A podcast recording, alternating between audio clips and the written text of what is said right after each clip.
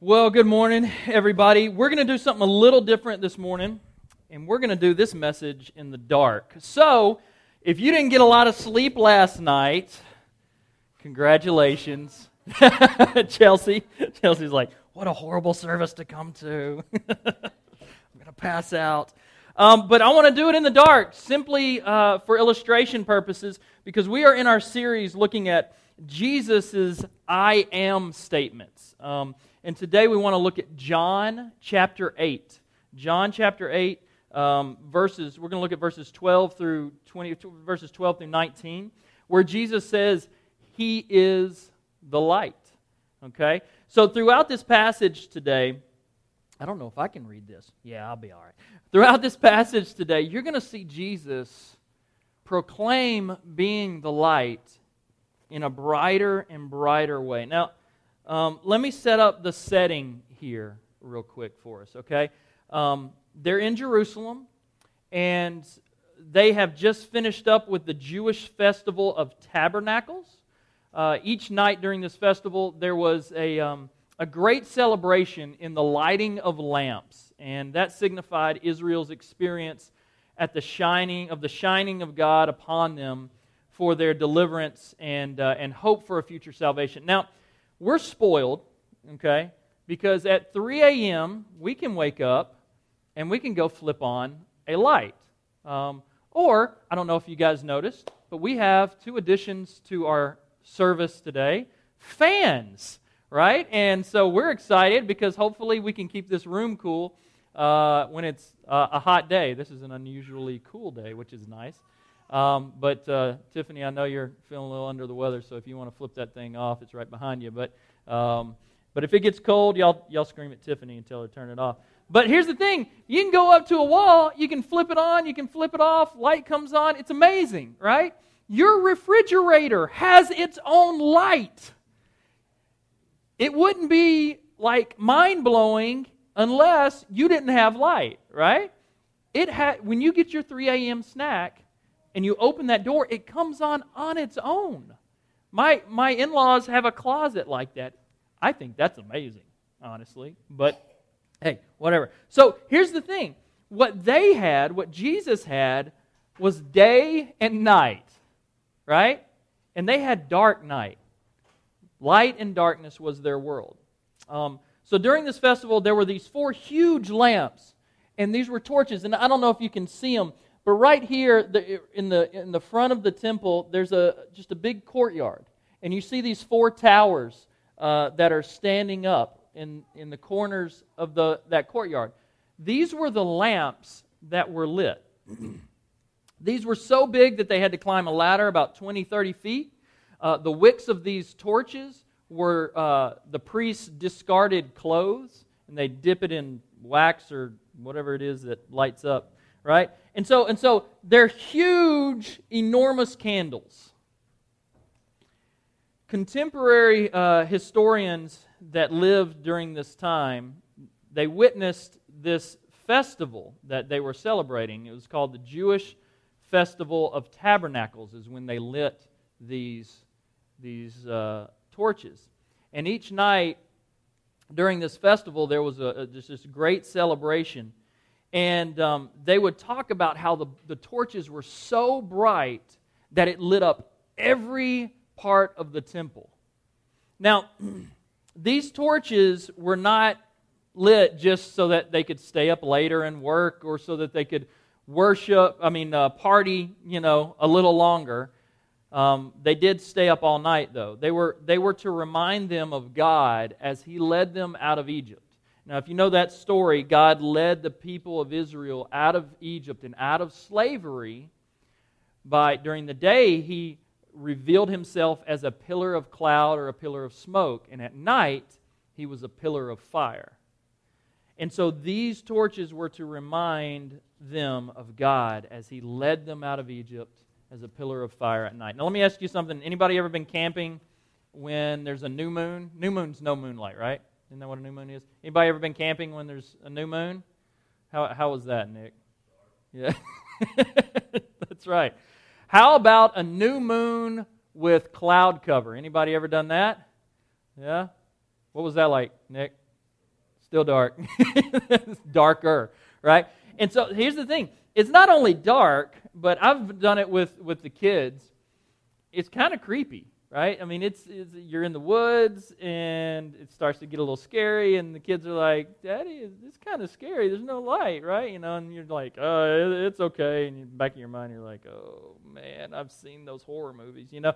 And so, let me ask you this: anybody, when is your favorite time to go camping? In the fall, right? When it's cool, right? no bugs. Yeah, well, good luck with that. Yeah.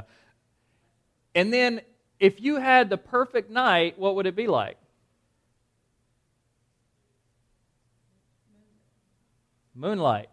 Yeah. Stars, right? Everybody wants to see stars at night.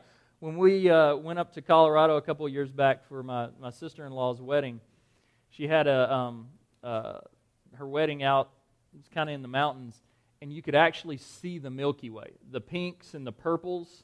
You know what I'm talking about? I mean, it was just amazing. And I just did. I didn't. I wanted to stay out all night long. It started getting cold, and I was just sitting there staring. Lee's like, "Are you coming inside?" I'm like, "We don't see this in New Orleans. We see the one or two or three stars that we get, and that's it." You know. And and so, by the way, um, we're having a men's camping trip October uh, 23rd through the 25th. If uh, if anybody would like to come. Um, hopefully, there will be stars out, and hopefully, uh, the moon will be out as well. We're going to do it up at Nathan Warner's uh, place up uh, outside of Hammond in Independence, and uh, it's just a, a, great time. So, a little plug there. But let's jump into Scripture, and let's take a look at what's going on here because we've got the background. Now, look at how Jesus uses this. He says in verse 12, When Jesus spoke again to the people, he said, I am the light of the world. Whoever follows me will never walk in darkness, but will have the light of life. So, right off the bat, Jesus answers the who, the what, and the how. Who is the light? It's Jesus. How do you get the light? You walk in his footsteps, you follow Jesus. Now, here's the thing if you're looking for something to do when you go to a new town or a new place, and maybe not so anymore, but especially in the past, you would go to where the light was. When we lived in Fort, uh, Fort Worth, Texas, you could walk outside and see downtown Fort Worth, really almost wherever you were at, because the light was so bright. And so you walk towards the light. In, in some cities, it's the downtown. Here, it's probably the quarter. Um, in their context, if you were at home and you heard the music from this festival, which we're all used to festivals, right? You heard this music, you walk outside, where are you going to walk to? The light. You're going to walk to these huge torches. And here's the thing following Jesus takes us down the path that leads us away from darkness and to the light. Jesus says we will have the light. That's the what. Sometimes we, we kind of confuse that and we say, We are light. Uh, I'm, I don't know about you, but I'm not really light. You know, I got sin, I got all kinds of, but I have the light within me.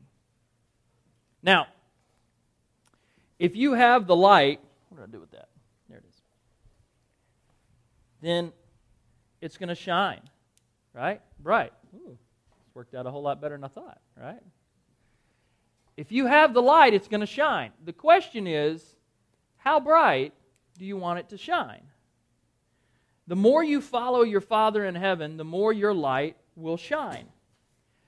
Now, there's been some really, really heavy, disturbing stuff that has happened in our world recently.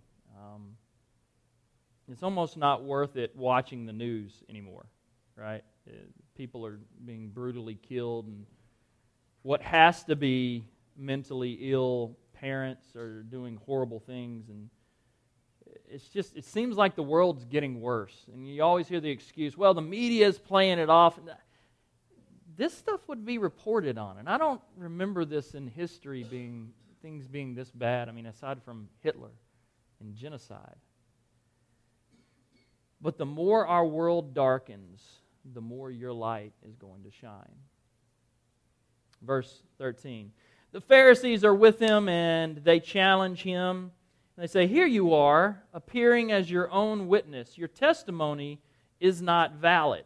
Now, the Pharisees have this context that they're going off of, and we're going we're going to look at that here in a little bit. But you can see how the Pharisees are actually upset. They're the strict keepers of the law, right? They wouldn't know grace if it hit them in the face.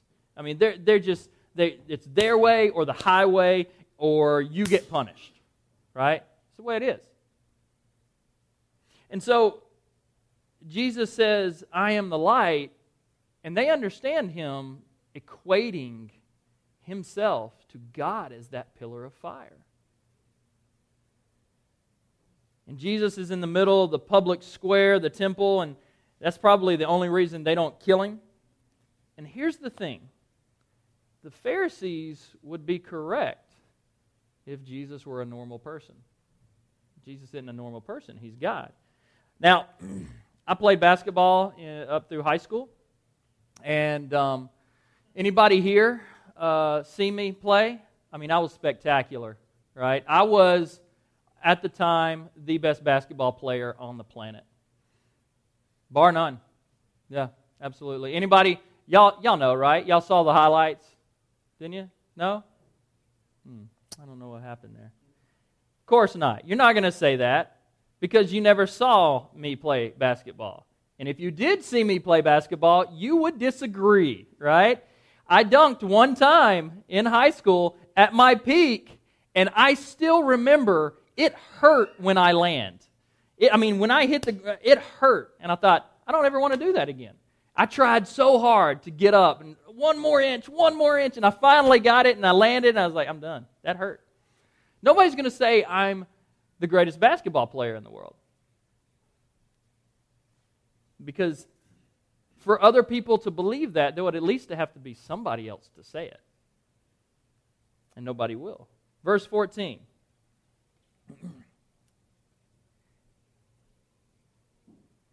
Jesus answered, Even if I testify on my own behalf, my testimony is valid, for I know where I came from and where I am going. But you have no idea where I come from or where I am going.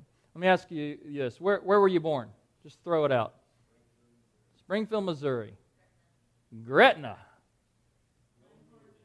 Rome, Georgia. Where else? Where, Pennsylvania? Langhorne, Pennsylvania. Okay. One more. Vietnam. Millie wins. Our big winner here. Kimmy. Where were you born? Nigeria. Which one's further? They're both on the other side of the world. Um, yeah, so everybody can answer this question Where were you born? Now, somebody answer this Where will you die? You don't know right? Nobody knows that. Now, here's the thing Jesus can answer both of these questions to an even greater degree. He can answer from further back than birth, and he can answer further forward than death.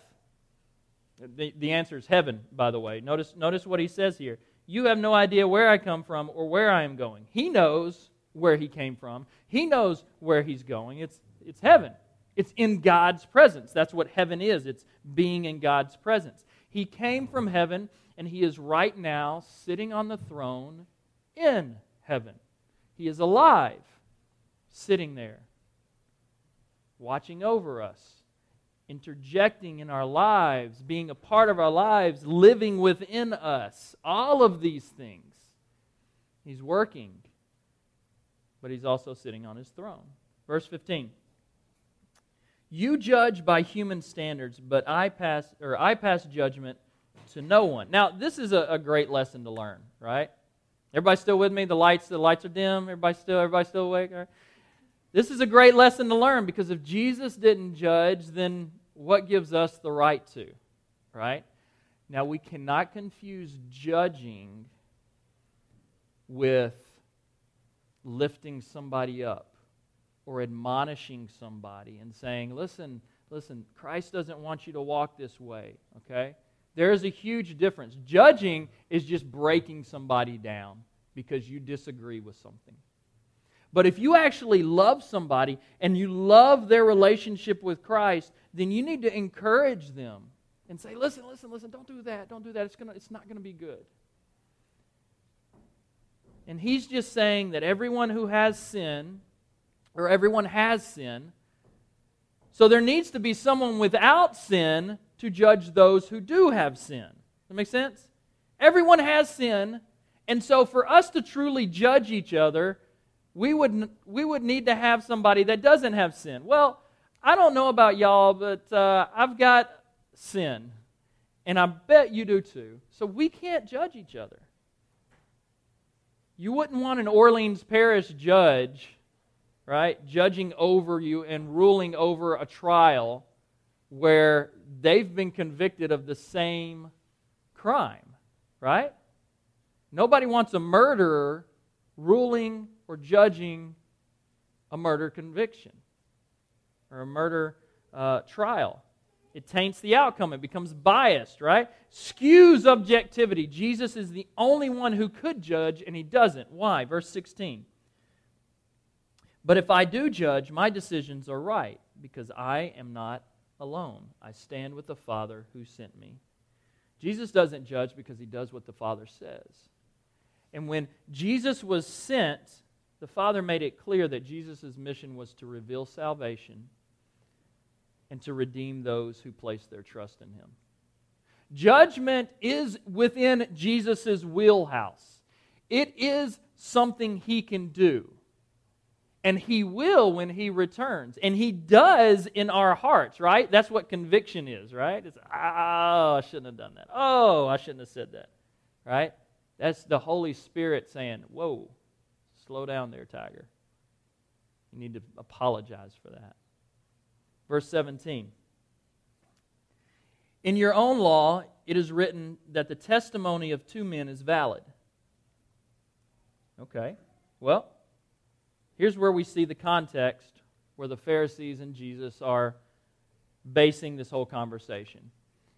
All right. In Deuteronomy, I'm not going to read it. I'm not going to put it up there, Matt. Uh, in Deuteronomy, it's 17, 6, and 7. It's also 19, 15 through 21 if you want to go back and read it.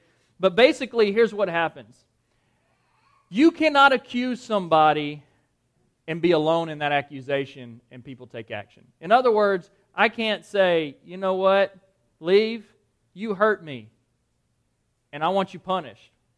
Well, there has to be two or three witnesses to that punish to that to that action for a punishment to occur.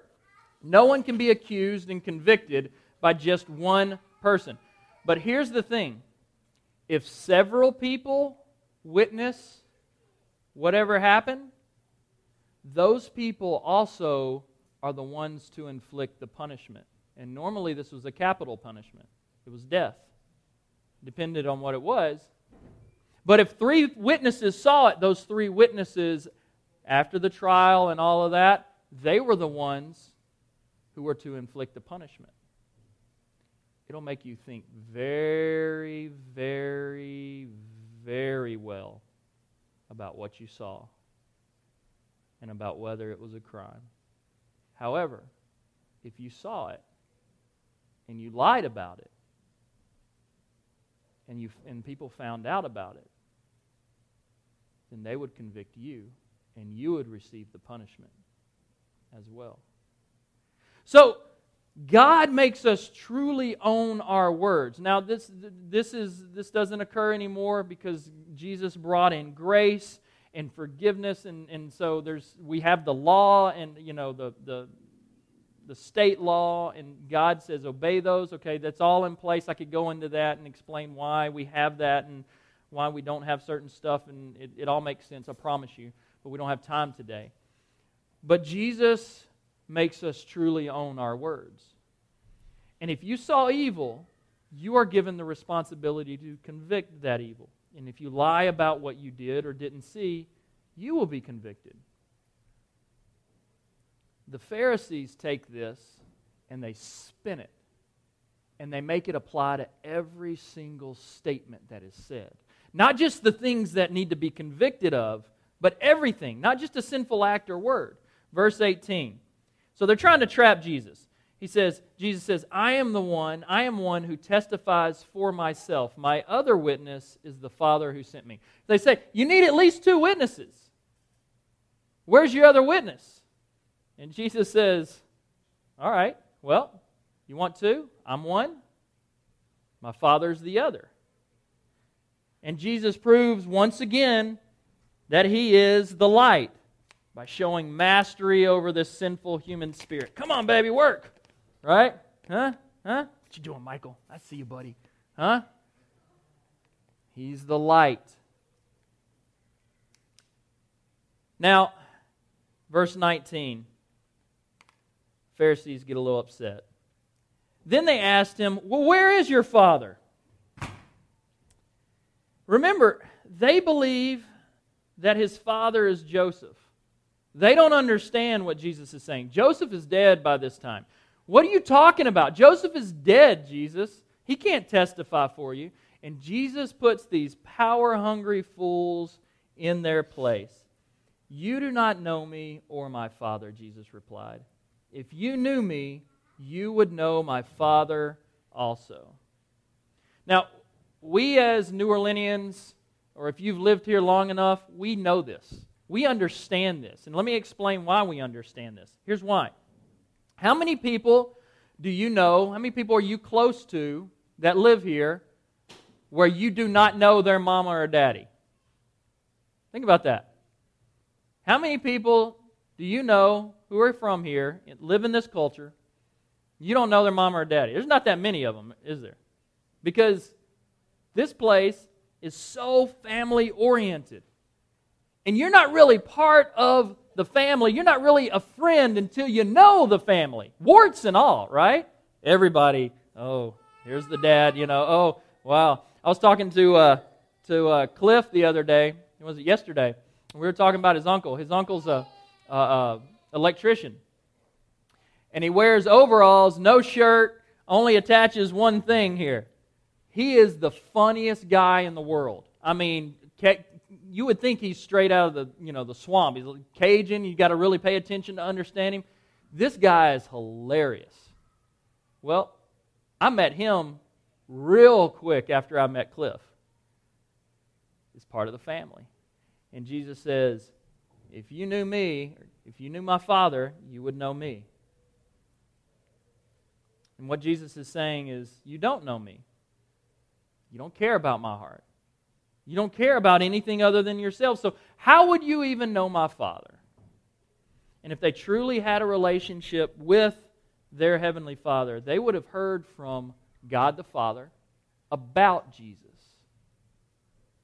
And they would have known that Jesus was his Son, and they would have yielded to him. Instead, their own way was more important. Now, this is a big deal. Because here's the thing about light light exposes sin, right? Don't look into this. There's all kinds of stuff around here that you don't, you don't really want to know is here. I don't know if you can see that back there, but we got some cobwebs. We've got some stuff, right? There's some items back here. I don't know when the last time we swept this crevice back here is, right? There's some stuff around here that's exposed during the light, when it's held up to the light. And Jesus, by pointing this out, he reveals the Pharisees' sin by revealing their greatest weakness, which the Pharisees say is their greatest strength, and that is their relationship with God. They have incredible darkness, and Jesus is completely light. Nobody likes being in the dark. If you don't want to be in the dark, because darkness leads to death, follow Jesus. It's really that simple. Follow Jesus, obey Jesus, model Jesus,